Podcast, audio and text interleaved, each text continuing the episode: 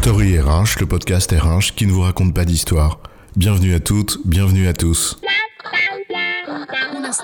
History is made of stories. Dans cet épisode, nous allons nous pencher sur la notion de communauté et nous poser la question de ce qu'elle peut induire pour l'entreprise.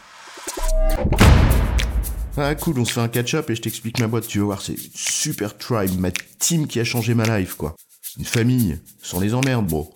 Comme disaient des proches, je cite Quand on est plus de 4, on est une bande de cons. A fortiori, moins de 2, c'est l'idéal.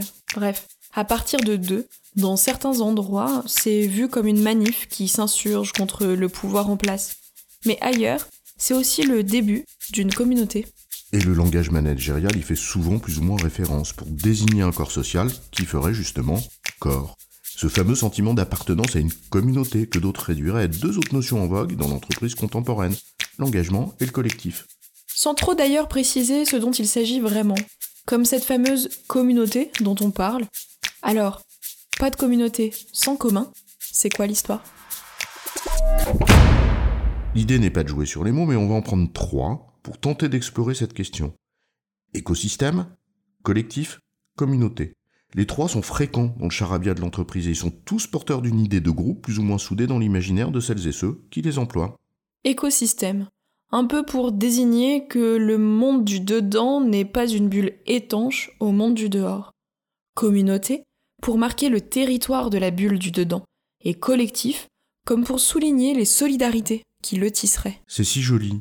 Le monde du dedans et du dehors, on dirait du Michaud. Bref, on peut même s'imaginer que les mots d'écosystème et de collectif porteraient l'idée de relation et d'interdépendance entre les parties qui les composent. L'écosystème On voit bien cette allusion à un système naturel où tout ce qui y vit est en interaction. Un réseau de dépendance en quelque sorte.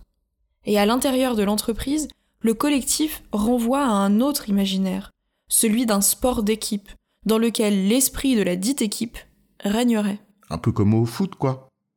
non, je blague, pas au foot. Et oui, collectif, du latin collectus, qui signifie réuni ou rassemblé. Mais autour de quel feu, de quelle flamme, de quel projet qui animerait tout le monde? C'est là où le mot communauté entre en scène, à la fois porteur de cette idée de collectif, puisqu'il s'agit d'un ensemble de membres réunis entre eux, mais qui partageraient quelque chose ensemble, au moins la chaleur du feu, si ce n'est les messages que la fumée enverra à l'écosystème. Bref, cette flamme de l'engagement des talents qu'on aimerait entretenir pour réussir l'ambition d'une entreprise, dont la raison d'être se place au-dessus des intérêts de chacun. La belle histoire. Et c'est justement de cette histoire dont parle le mot communauté.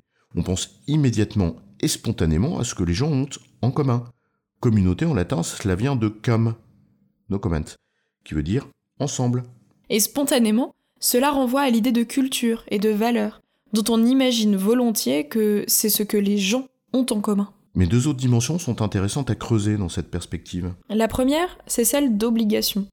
Si communauté vient de cum en latin, l'autre partie du mot vient de munus, c'est-à-dire une charge, une dette.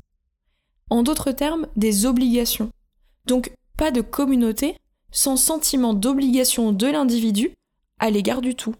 Une première dimension que la jolie consonance presque familiale, donc intime, du mot communauté semblerait faire oublier.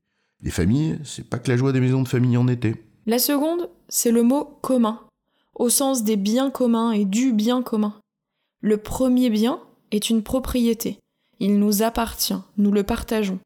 Et le second bien n'est pas une propriété, mais il fait du bien, notre bien. Et c'est celui qu'on vise ensemble, le bien du tout.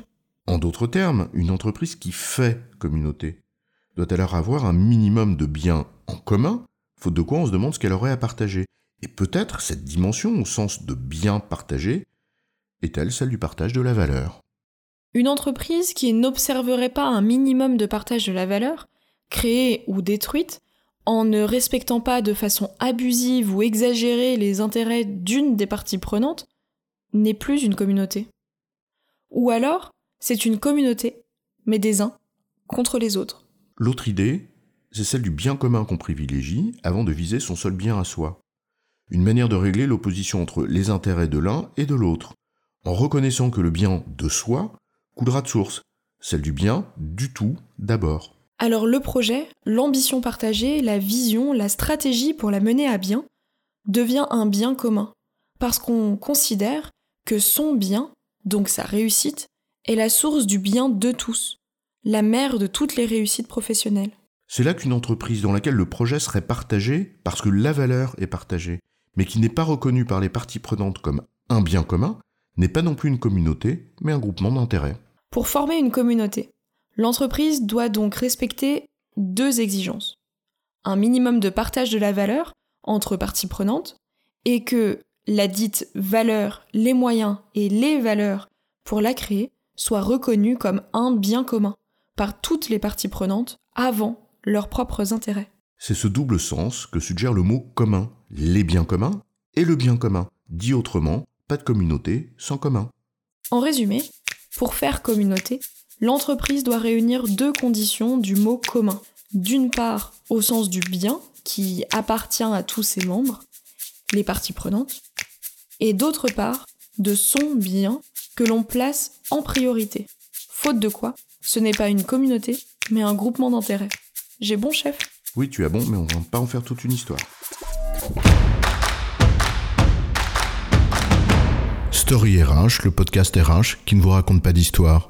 Retrouvez tous les épisodes sur storyrh.fr.